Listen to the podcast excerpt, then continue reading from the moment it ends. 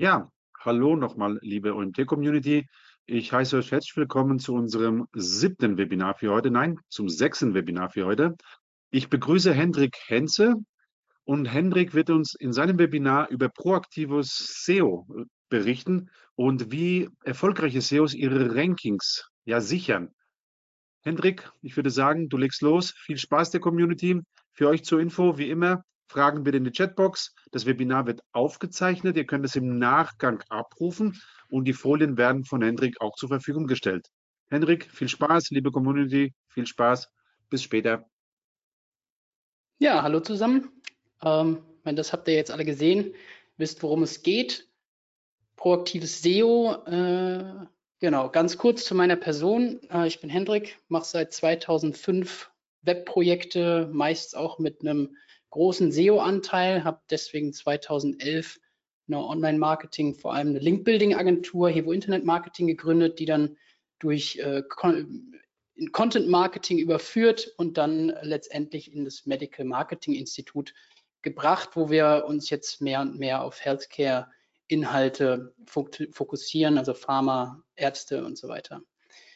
2021 habe ich dann durch einen Zufall URL-Monitor äh, gekauft. Wir waren vorher schon Kunde und ähm, genau, meine Interessen sind vor allem KI, Search, sowohl äh, auf Google-Seite als auch auf der anderen Seite, also ob es jetzt um E-Commerce-Search geht oder andere Sachen, ähm, ist extrem spannend, was man da mittlerweile machen kann und darüber hinaus Prozesse. Also egal, ob das jetzt für eine ähm, für SEO-Prozesse ist oder Agenturprozesse oder was auch immer. Ich bin totaler Prozessfanatiker und dementsprechend halt auch natürlich mit dem Hintergedanken Qualitätssicherung, Qualitätsmanagement.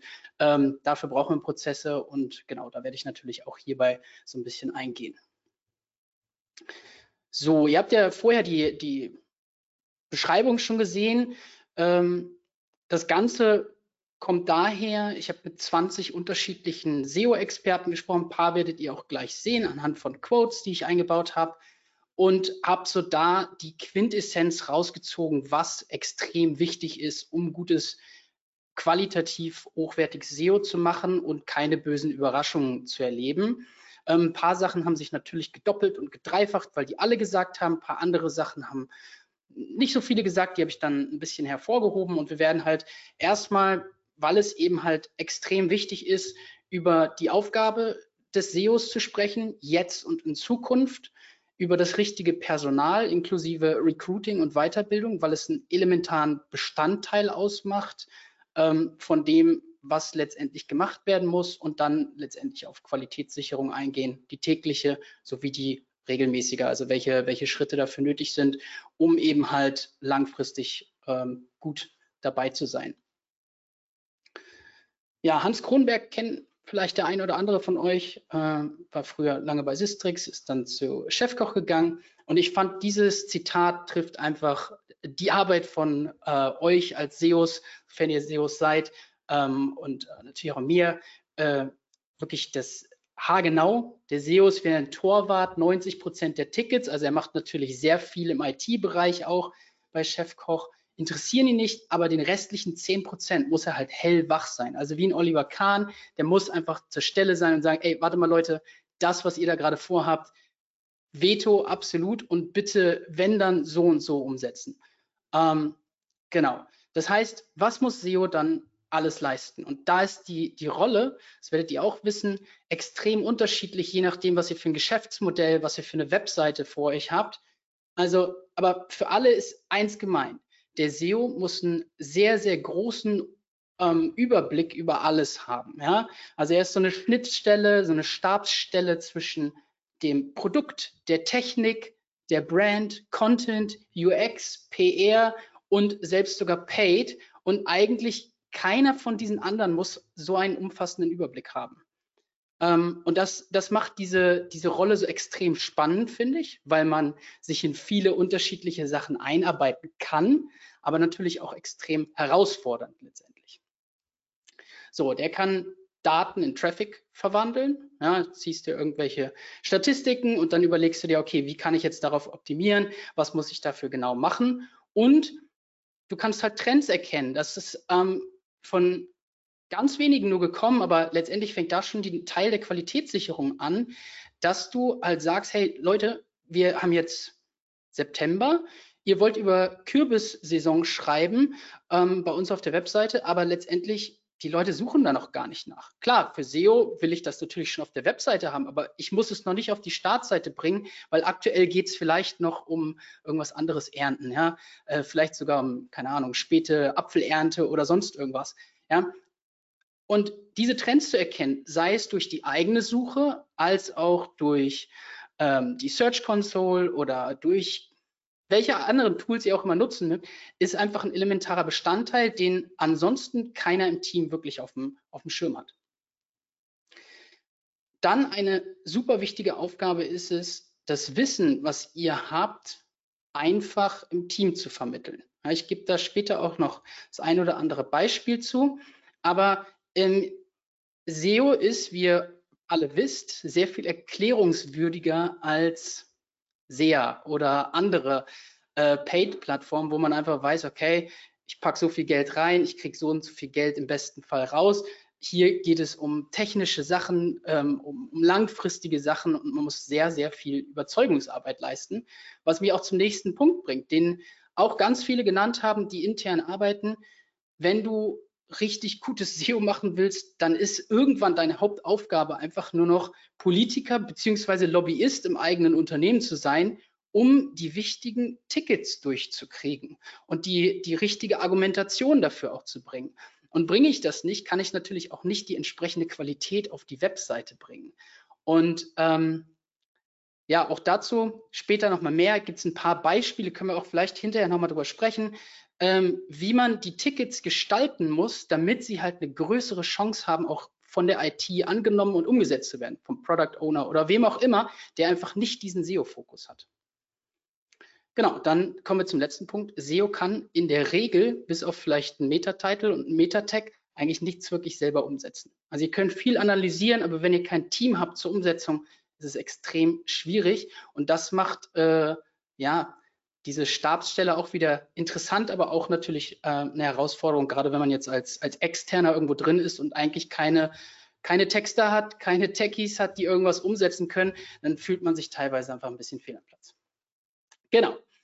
Das richtige Personal. Super, super wichtig, um letztendlich auch das, was, man, was, was sich das Unternehmen überlegt hat, auf die Straße zu bringen. Und ähm, von allen Experten kam eigentlich, dass mindestens einer im Team sein sollte, der wirklich einen sehr, sehr guten Plan hat von dem, was SEO kann, was nötig ist und wie man das Ganze aufbauen kann.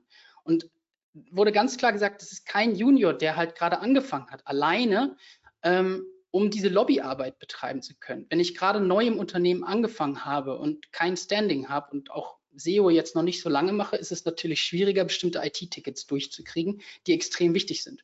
Oder irgendwie die Hierarchie von der, von der Content-Struktur zu ändern. Ja, ja und äh, das ist umso wichtiger, als dass viele Teammitglieder ein gesundes oder ein gefährliches Halbwissen haben. Manchmal ist das gut, weil man weiß, okay, man kann mit jemandem darüber sprechen, aber der kann halt diese Strategie nicht umsetzen. Manchmal ist es auch schwierig, wenn halt gerade die, die Techniker sagen, ja, ich weiß das alles oder die, die Schreiber sagen, ja, komm, ähm, komm du mir nicht mit deinen, mit deinen SEO-Sachen, ich schreibe einfach Texte, weil wir schreiben halt Texte. So, da da, da fängt es halt schon an. Ja, und die nötige Erfahrung ist auch einfach nicht da. Wichtige Aufgabe von diesen Experten ist es, die Tools richtig einzurichten, damit hinterher natürlich die Junioren oder die Leute, die neu herangeführt werden sollen, sofort damit arbeiten können und nichts Wichtiges vergessen wird. Ja, also dass die wirklich die Daten analysieren können, dass auch du als Experte jetzt die, die Daten analysieren kannst, damit die richtigen Schlüsse hinterher gezogen werden. Dann kam eigentlich von allen, das fand ich spannend, weil ja eigentlich auf dem entsprechenden Niveau schon Suchmaschinenoptimierung betreiben. Alle haben gesagt, die arbeiten mit externen Leuten zusammen. Sei es ein externer Berater, der regelmäßig ins Unternehmen reinkommt und nochmal bestimmte Zahlen, Daten, Fakten anschaut oder äh, ja, irgendjemand, der, den sie einfach noch haben zur Unterstützung. Super wichtig und von allen genannt, fand ich, fand ich durchaus spannend.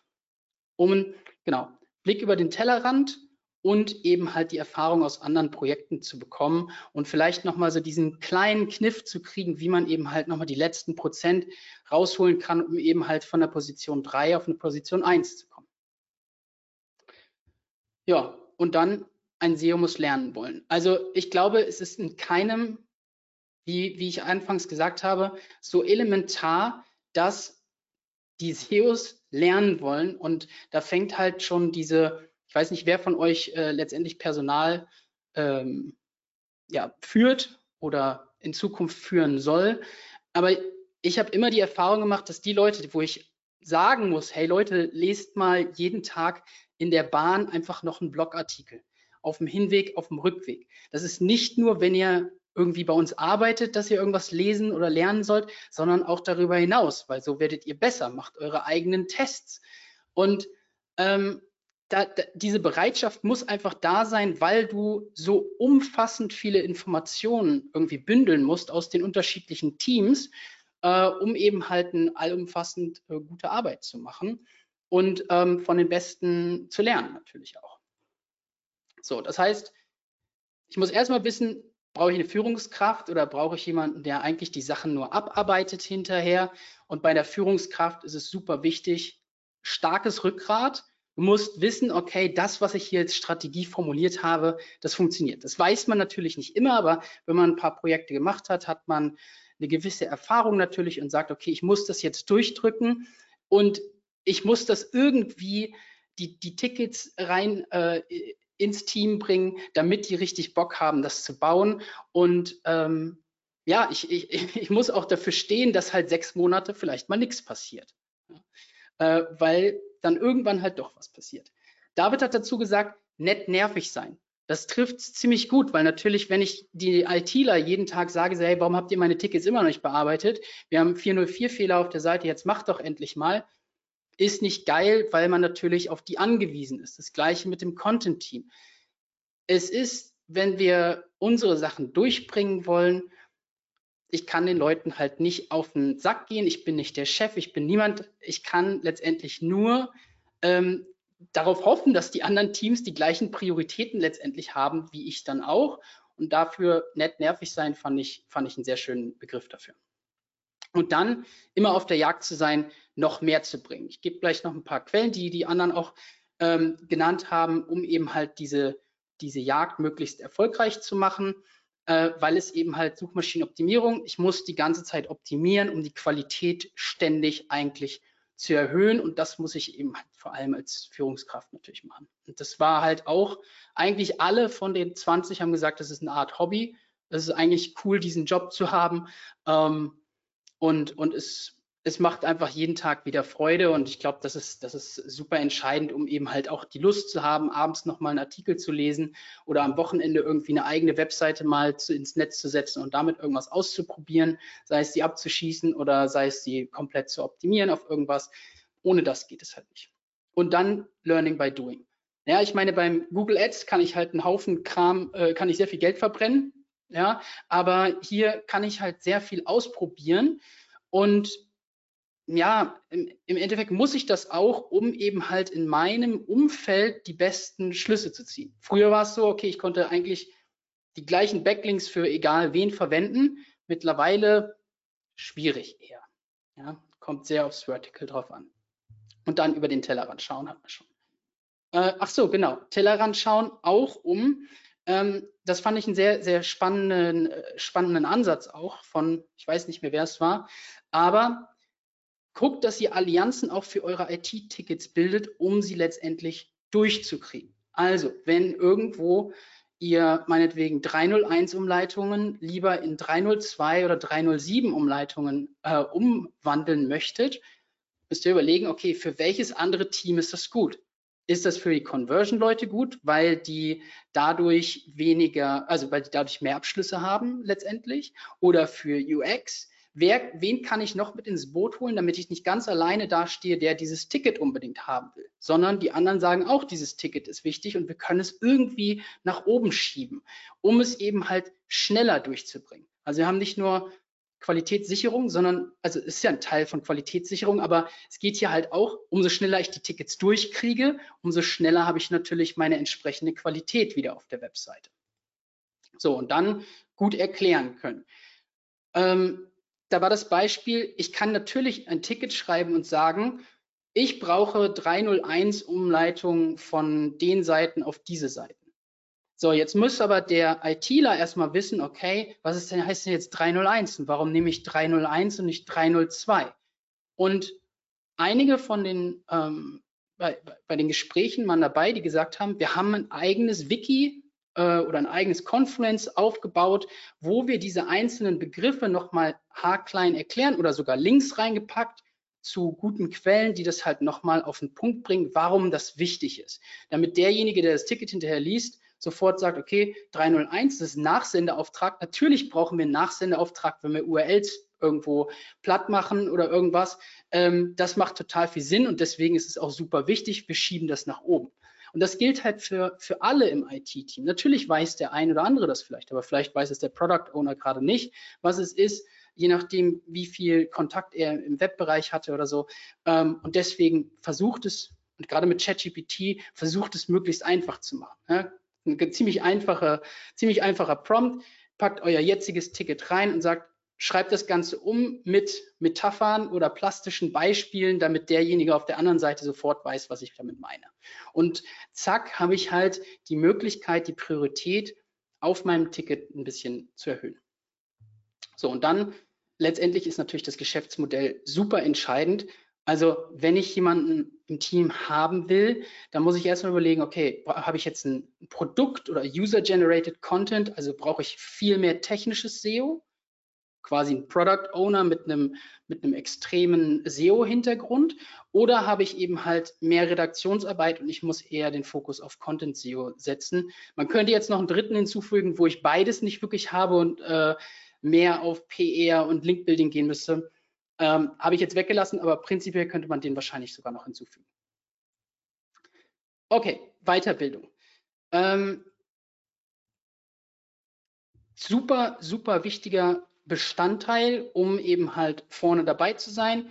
Nochmal, über den Tellerrand schauen. Haben alle durch die Bank gesagt, es reicht nicht, sich die SEO-Blogs anzuschauen, sondern jeder hat von denen hat damit angefangen, die SEO-Blogs zu lesen. Ja, also am Start Blogs lesen, 50 Prozent im Schnitt zu USA, Ahrefs, Moss, Backlinko, äh, Search Engine Journal, Mary Haynes, super wichtige Quellen. Dann natürlich hier, wo wir sind, OMT auch immer mal reinschauen, weil gerade auch hier natürlich über den Tellerrand geschaut wird in andere Bereiche. Und was ich sehr interessant fand, ich habe meistens ja, es waren schon eher ältere Leute, mit denen ich gesprochen habe.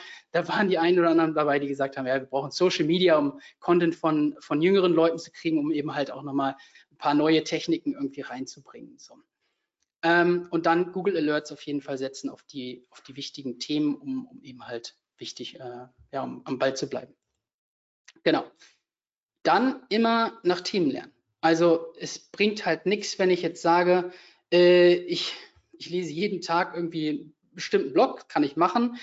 Der, äh, der Lerneffekt ist natürlich deutlich größer, wenn ich jetzt sage, okay, ich werde eben 301, 302 oder doch 307.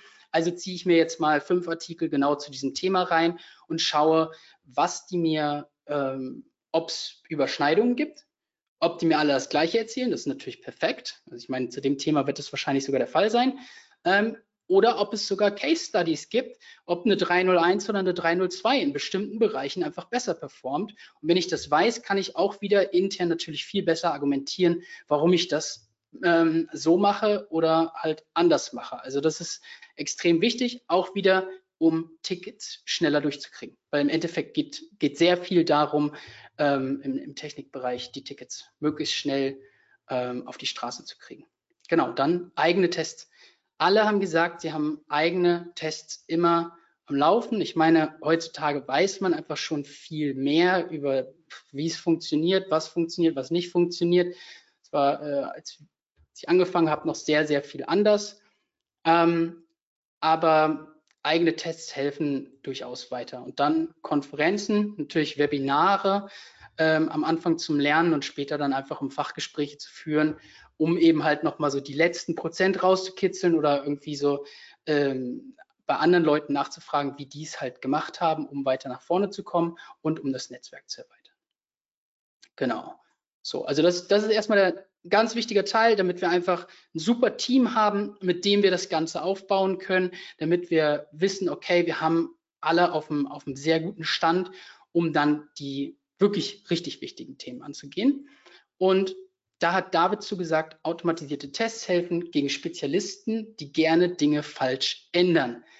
Und ich weiß nicht, wer hier im Raum ist, äh, der das schon mal hatte, aber es gibt nichts Ärgerlicheres, als ein Release zu haben und dann nach, meine, am besten noch auf dem Freitag und in der nächsten Woche merkt man es vielleicht am Anfang noch nicht, aber dann so langsam fängt die Sichtbarkeit so langsam an zu bröckeln und geht nach unten. Und ich finde, das ist eigentlich in der, in der heutigen Zeit ist es total ärgerlich und auch super, super unnötig, weil es, ja, es gibt genügend Sachen, um, um, um es zu verhindern einfach. Ja. So, das heißt, tägliche Must-Checks sind eigentlich immer Ranking Alerts einrichten. Also ich muss sowohl, je nachdem, was ihr für ein Tool habt, ja, ich äh, werde jetzt nicht sagen, was ihr dafür nutzen sollt, aber nutzt die Ranking Alerts. Sorry Leute für die Unterbrechung, aber an der Stelle muss ich ganz kurz Werbung machen für den OMT 2023 am 13. Oktober in Mainz. Unser Event des Jahres. Und falls du noch kein Ticket hast, jetzt unter omt.de slash Konferenz. Die URL findet ihr natürlich auch in den Show Notes. Jetzt ein Ticket buchen, nach Mainz kommen und mit uns eine geile Zeit haben. Und jetzt geht es weiter. Einfach sofort zu wissen, bestimmte Keywords, da brauche ich einfach den Alert, wenn es hoch oder runter geht. Ähm, das Problem dabei ist nur, das reagiert zu spät, wie ich eben gesagt habe. Also in dem Moment, wo ich eine Seite schon per 301 umgeleitet habe oder per oder sogar ein 404-Fehler kommt, ist es halt im Grunde genommen schon zu spät, wenn die Rankings schon runtergegangen sind. Ja, also jeder weiß, wenn ich die einmal verloren habe, dann dauert es einfach, je nachdem, wie schnell ich reagiere, entsprechend länger. Und das kommt halt auf die Reaktionszeit an. Das gleiche werdet ihr vielleicht schon haben, Traffic Alerts über Analytics äh, einrichten. Auch da wieder, der Traffic reagiert halt später, weil die Rankings gehen weg, der Traffic geht weg und dann kriege ich meinen Alert. Conversions auch wieder nachgelagert. Klar kann ich den Alert haben. Vielleicht hat den auch jemand anders bei euch im Team, meinetwegen Conversion Optimierer oder das Google Ads Team. Ja, aber auch da wieder, es ist eigentlich nachgelagert und das einzig, das einzige ähm, Modell, was ich machen kann, ist, dass ich Technik Alerts habe. Dass ich weiß, okay, die wichtigsten SEO-Einstellungen, die sind zu jeder Zeit überwacht und sind sie und, und ich will einfach täglich darüber informiert werden, dass irgendwas an meiner Webseite passiert ist. Also ich muss wissen, hat sich irgendwo der Status verändert, haben sich Titles, Descriptions verändert, äh, Meta-Robots, Hreflang und so weiter, hat sich da irgendwas dran verändert. Und wie ich meinte, ich meine, es ist so, es ist so leicht, diese Sachen einzurichten. Ich zeige mal ganz kurz. Ja, URL-Monitor. Ich gehe rein, habe hier einfach eine riesige Liste, die ich ausfüllen kann. Könnt ihr jetzt auf, ich habe mir jetzt einfach mal Obi genommen. Ich nehme die URL, schmeiße sie hier rein, sage Add URLs und bin im Grunde genommen fertig, weil ich automatisch hier diese Sachen schon fertig voreinstellen kann. Aktuell in den nächsten Wochen werden wir hier weiter, weitere Sachen ergänzen, Überschriften, Texte und so weiter, dass ich wirklich allumfassend hinterher weiß, okay, wenn diese Sachen sich geändert haben, dann will ich eine Info kriegen. Ähm, das für die, wenn ich einzelne URLs habe oder ich mache gleich einen Batch-Upload, habe hier meine gesamten URLs, die ich ausfülle, kann die noch in Themen eingliedern, kann dazu noch das Keyword festlegen, um hinterher darauf zu filtern oder irgendwas, lad die hoch und ich habe meine tägliche Info und einfach die Gewissheit, wie bei einer Versicherung, okay, wenn irgendwas passiert, dann kriege ich eine Info. Täglich in meine, in meine Mailbox und kriege ich keine, weil ich das entsprechend eingestellt habe, dann weiß ich auch, dass nichts passiert ist. Also ich bin immer auf der, auf der sicheren Seite letztendlich. So, gehen wir zurück. Genau. Mal durchklicken.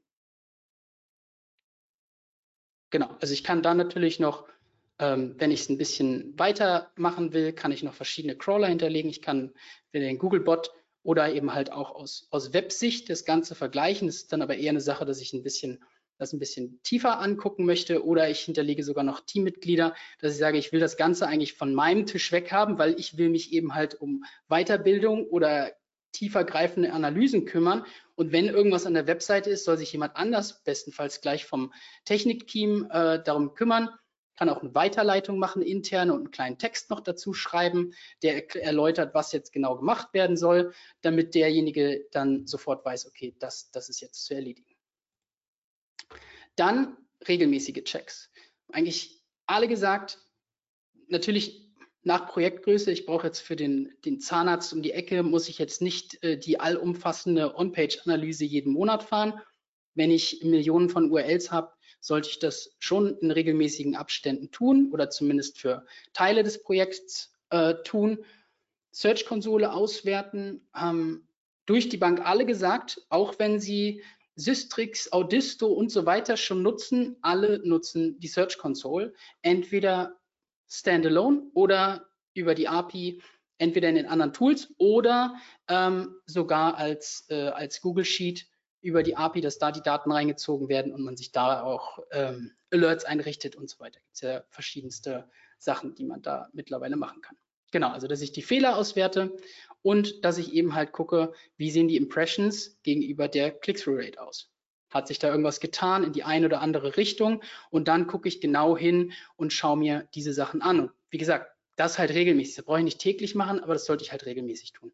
Weil auch wieder da natürlich, Google nicht täglich alle URLs anschaut um, und ich nicht sofort weiß, okay, bestimmte URLs haben auf einmal einen 404-Fehler, die eigentlich vielleicht äh, einen ganz anderen Code haben sollten, sei es ein 301 oder ein 200er. Sichtbarkeit überprüfen, also eigentlich haben auch da wieder, ich glaube, 80 Prozent mindestens gesagt, jeden Montag äh, Sistrix oder Xovi oder Ahrefs ist das erste, was sie anschauen, um zu gucken, irgendwie hat sich irgendwas in die oder in die Richtung geändert. Ja, ist natürlich sehr nachgelagert und dann die On-Page-Crawls ausführen. Ähm, ist für unsere Kunden speziell eigentlich auch absolut komplementär. Also ich glaube, alle haben noch eins dieser anderen Tools nebenbei laufen, mindestens einmal im Monat, um die Webseite als Ganzes anzuschauen. Nicht nur die wichtigsten URLs oder die Sachen, die man immer im Blick haben möchte, wo man täglich darüber informiert werden möchte, sondern einfach diesen globalen, ganzheitlichen Überblick zu sehen, okay, wie viele 404-Fehler haben wir insgesamt? Wo genau kann ich mein Crawl-Budget noch äh, optimieren? Wo kann ich äh, noch irgendwie andere Prozente rauskitzeln? Wie sieht ähm, meine interne Verlinkungsstruktur aus und so weiter? Das ist natürlich nichts, was man jetzt mit URL-Monitor machen würde, aber eben halt mit, mit den anderen Tools. Ähm, absolute Empfehlung von meiner Seite auch, da, dass man die auf jeden Fall dazu nutzen soll. Screaming Frog habe ich jetzt gar nicht drin, ähm, gehört hier auf jeden Fall auch hin. Logfiles, Budget, natürlich nach Projekt. Wie gesagt, kleiner Zahnarzt macht keinen Sinn. Für alle anderen Sachen super, super wichtig, dass ich das anschaue ähm, und auch entsprechend auswerte. Und genau, kommen wir zu den SEO-Maßnahmen. Also, welche technischen Änderungen habe ich durchgeführt an der Webseite? Welche Änderungen können sich dadurch ergeben? Ähm, kann man bei URL Monitor auch machen. Also wenn ich meinen Contentplan habe, fütter ich den komplett rein. Schon sehe, die URL ist die ganze Zeit rot, kann ich gleich zeigen. Und dann, sobald sie live geht, wird sie auf einmal grün und ich weiß, okay, an dem Tag wurde die URL tatsächlich veröffentlicht, wurde der Text veröffentlicht und ich weiß, okay, jetzt ist das Ding endlich live.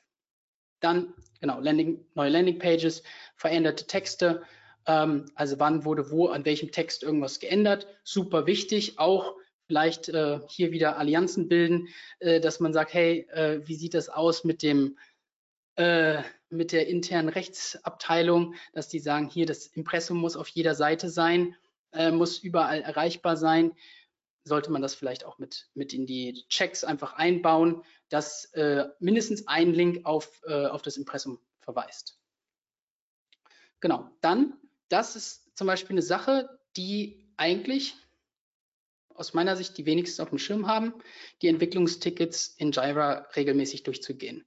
Und zwar nicht nur auf Zuruf von der IT, hey, guck mal, wir haben hier ein Ticket, da geht es darum, die Titles zu ändern, kannst du damit rüber gucken sondern zu, proaktiv, das ist auch genau dieses proaktive SEO, zu sagen, ich möchte gerne einen Zugriff auf Jira haben, auch wenn ihr mir den aktuell nicht geben wollt, weil ich alle Tickets bei euch irgendwo anders einreichen soll. Ich möchte da regelmäßig durchgucken. Einmal die Woche, um einfach zu wissen, welche Tickets in Zukunft kommen werden und dann zu überlegen, okay, haben die irgendwo einen Impact? Und das kann ja sein, da kommt jemand aus dem UX-Bereich auf die Idee, hey, irgendwie der Header gefällt mir nicht, wir müssen da eine andere Menüstruktur einbauen. Der weiß, kommt, ist neu im Team oder arbeitet bislang anders und sagt, hey, wir müssen da was machen, das gefällt mir nicht, wir bauen das um. Keine Absprache mit der SEO-Abteilung, wie es halt teilweise einfach üblich ist und ähm, oder einfach auch nicht bekannt ist, dass es einen Impact haben kann. Ähm, und in dem Fall könnt ihr natürlich dann einhaken und sagen, hey Leute, äh, das ist keine gute Idee, die ihr da habt oder die ist nur teilweise gut. Wir sollten da auf jeden Fall nochmal drüber sprechen, weil aus meiner Sicht sollte das und das und das noch beachtet werden. Also schaut, dass ihr da wirklich regelmäßig durchguckt, gerade bei, also auch bei Online-Shops und so weiter. Diese Sachen müsst ihr auf dem Schirm haben. Super, super wichtig. Genau, dann in URL-Maps, äh, in URL-Maps, in URL-Monitor die Heatmaps auswerten. Ich habe dann ein schönes Beispiel äh, mitgebracht sehr aktuell. Ähm, ich hoffe, äh, also wenn jemand von Bauer dabei ist, keine Kritik hier an dieser Stelle, sondern einfach äh, eine Sache, die man auf dem Schirm haben kann. Ja, also wir haben hier die Title Changes seit 14.8. Ich habe die irgendwann mal reingepackt, diese Webseite, um sie einfach äh, mitlaufen zu lassen. Auch nicht sehr viele URLs da drin, um das Scroll-Budget äh, nicht auszureizen. Ähm, genau. Wir sehen jetzt hier über die Zeit, dass sich hier Titles verändert haben. Also hier gab es eine Änderung und danach ist der gleich geblieben. Hier gab es auch eine Änderung. 404, 301, 404, 301, 404, 301. Und da ist natürlich für mich als SEO die Frage, warum ändere ich eine Webseite von einer 404 auf eine 301, um sie wieder auf eine 404 zu ändern? Deswegen haben einige Kunden von uns auch einfach die wichtigsten 301-Umleitungen, weil die einfach verdammt viel Link-Juice haben, hier hinterlegt, damit immer klar ist, diese Weiterleitung will ich nicht entfernt haben. Ja, und in jedem anderen Tool würde ich halt die Analyse drüber laufen lassen und sehe, okay, ich habe meinetwegen nur fünf 301 Weiterleitungen. Ja, okay, ist schön. 404 Fehler immer doof, aber 301 Umleitungen ist okay. Ja, habe ich halt ein paar von. Natürlich will ich jetzt die internen Links davon entfernen, aber ich weiß halt nicht unbedingt, okay, da sind halt externe Backlinks drauf und die will ich hier sichern. Ähm, und da ist die Frage, okay, warum passiert das? Und jetzt kann ich natürlich auf die, auf die Fehlersuche gehen. Und das gleiche auch bei, bei anderen Titles. Jetzt hier, glaube ich, keinen. Ja, genau, hier 302, doch, der ist schön. 302 auf Kaki kombinieren, auf 302 auf Kaki kombinieren, auf 302 auf Kaki kombinieren. Und das ändert sich hier. Und wenn ich mir die URL angucke, macht es erstmal für mich keinen Sinn, äh, eine Kaki kombinieren Seite per 302 immer zu ändern, ähm, also da würde ich halt näher hinschauen. Andere Sache, die ich jedem empfehlen kann, sich regelmäßig anzuschauen, ist Response Times. Hier die Response Times der gesamten aller URLs über die letzten Tage und es sieht alles ziemlich normal aus, würde ich sagen. Hier ein Outlier kann immer mal sein, ja, wenn einzelne URLs an einem Tag irgendwas haben, entweder den Crawl nochmal anstoßen, um zu gucken, war das jetzt, ist das jetzt wirklich so? äh, wenn man es an dem Tag sieht ähm, oder die Notification natürlich kriegt oder ähm, was ist da genau Phase.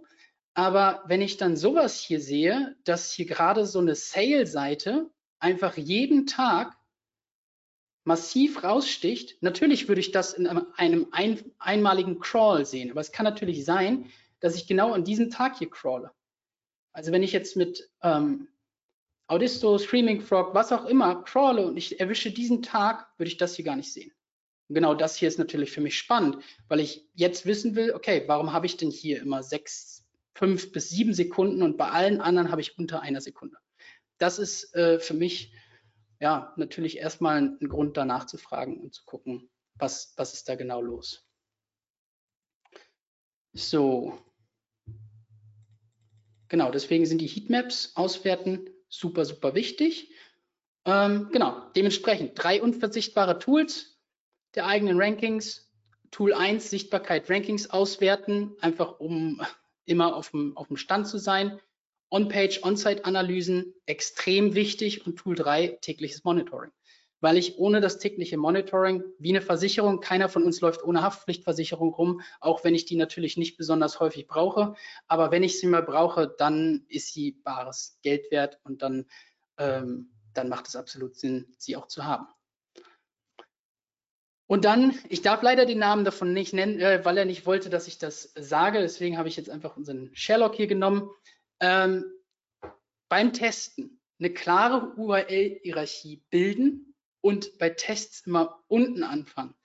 Ich kenne das aus dem Agenturgeschäft. Da kommt jeder Kunde an und sagt, hey, ich will jetzt für dieses Keyword nach ganz oben, tu was. Und ich glaube, jeder, der 2000 2010 bis 2015 SEO gemacht hat, äh, weiß, dass man damit sehr, sehr schnell auf die Fresse fliegen kann, wenn man einfach zu viele Backlinks oder zu viele Methoden anwendet, die man vielleicht nicht anwenden sollte.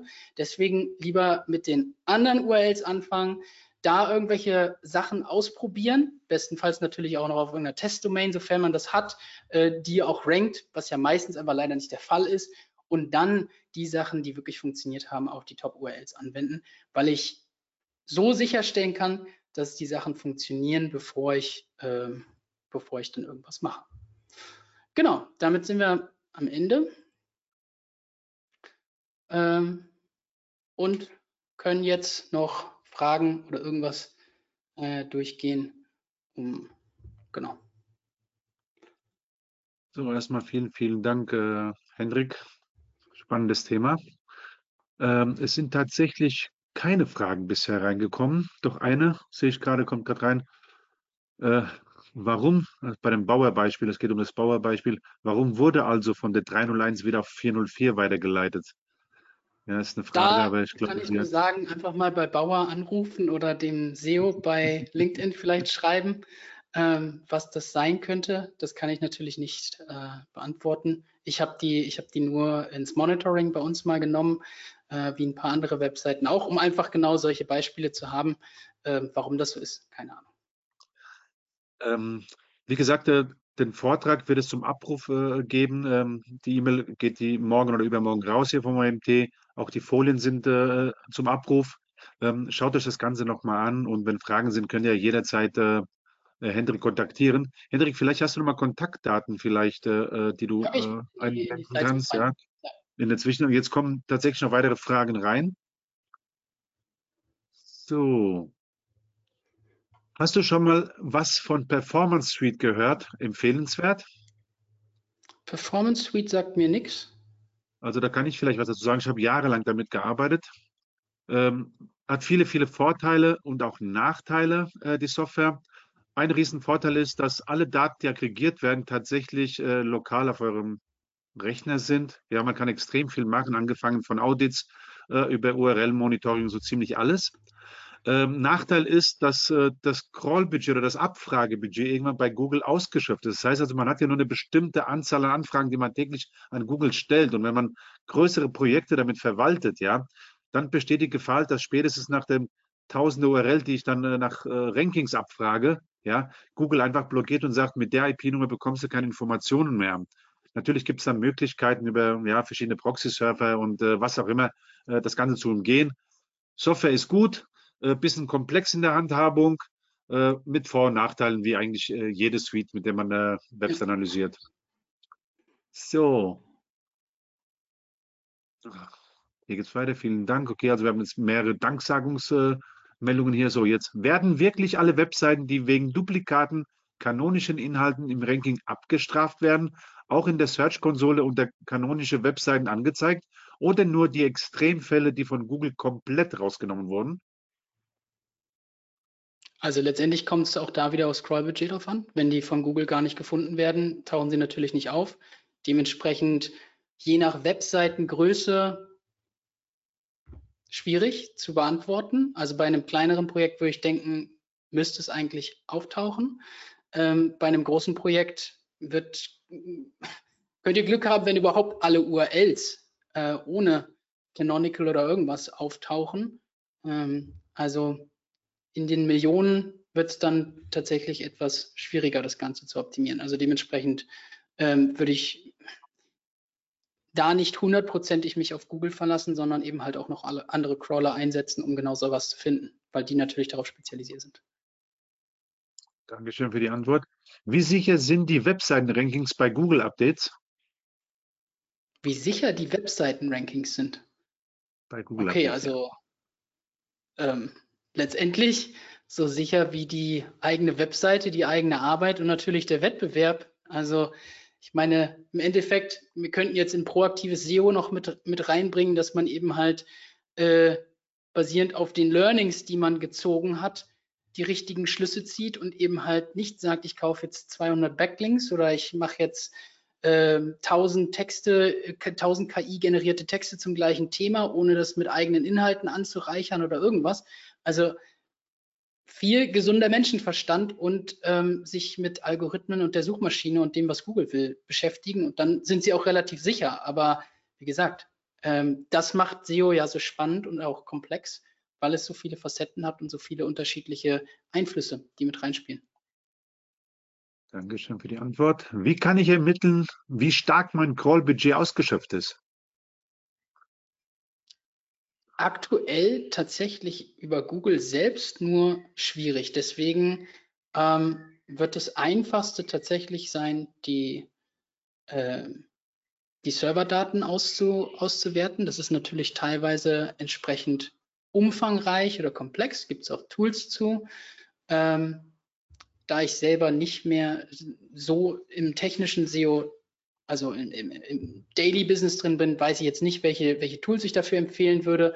Ich weiß, dass ähm, das Ride da auf jeden Fall was gebaut hat. Ich habe es selber noch nicht getestet.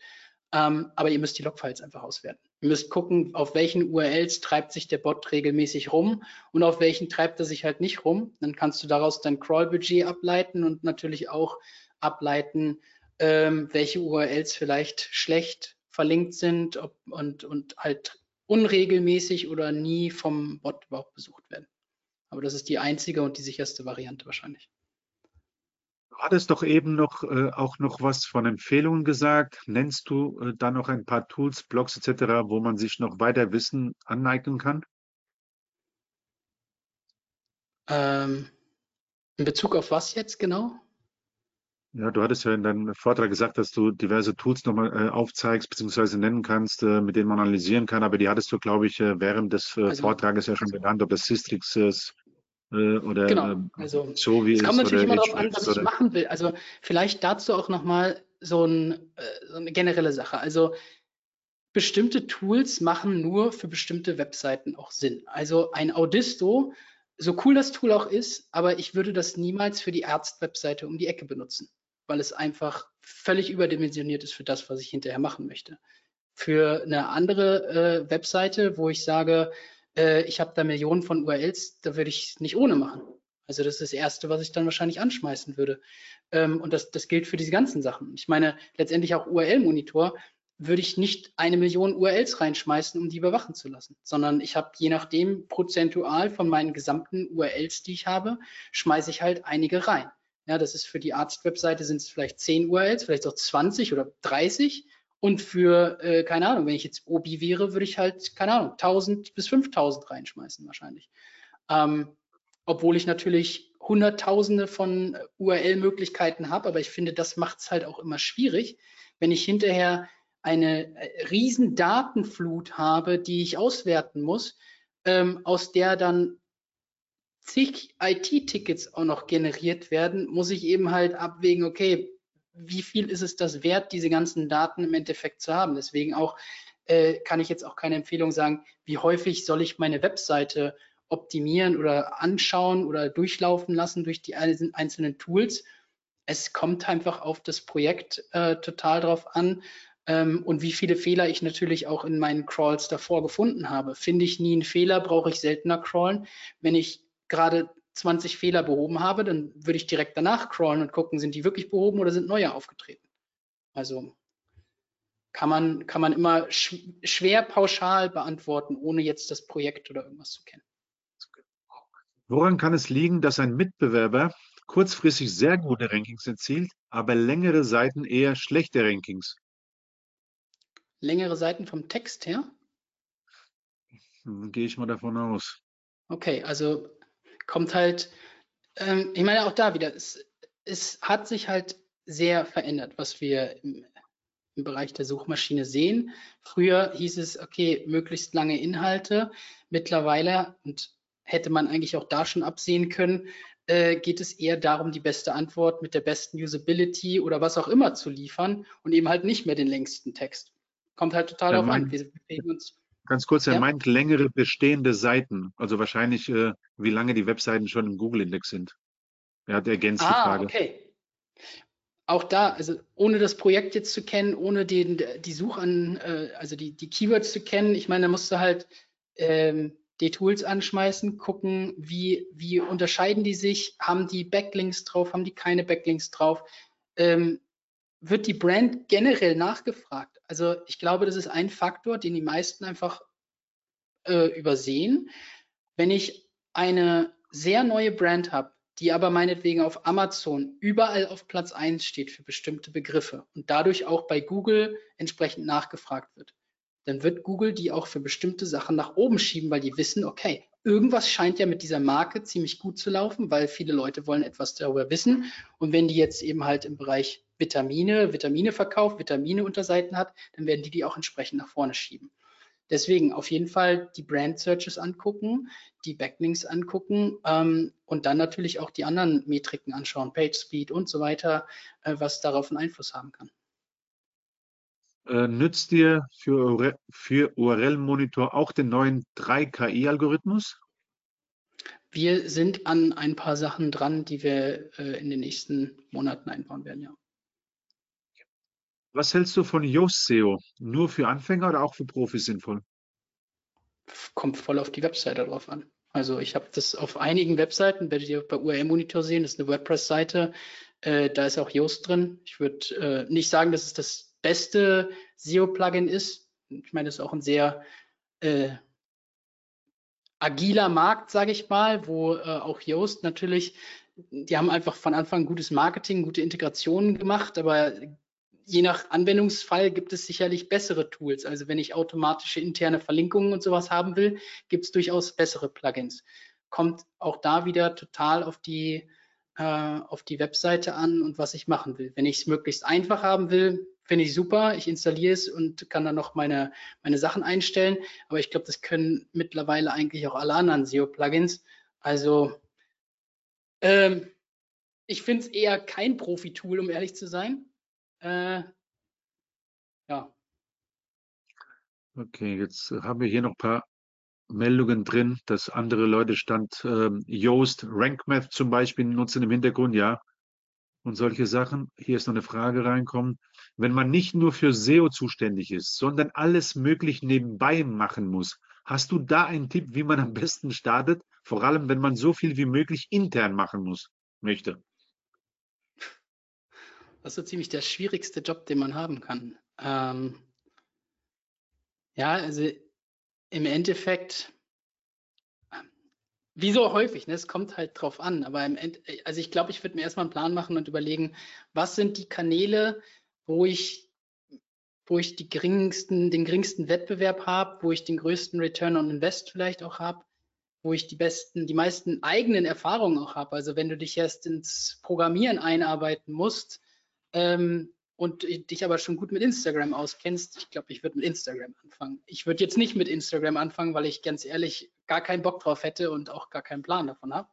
Ähm, aber ja, also je nach Kanal, wo du dich mit gut auskennst, würde ich mich darauf fokussieren und da auch den Fokus drauf legen. Also ich glaube, das Schlimmste, was du machen kannst, ist zu überlegen, äh, ich habe jetzt hier 20 Kanäle identifiziert, wo auch der Wettbewerb unterwegs ist, ich bin eine One-Man-Show und ich will alle 20 Kanäle bespielen. Das wird verdammt schwierig, es sei denn, du kannst 19 von den 20 so automatisieren, dass es für dich Spaß macht und für den Nutzer auch.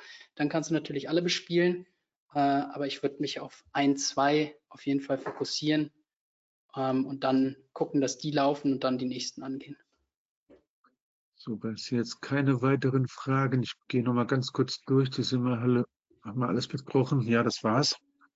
Dann würde ich einfach sagen, vielen, vielen Dank für den Input, äh, Hendrik.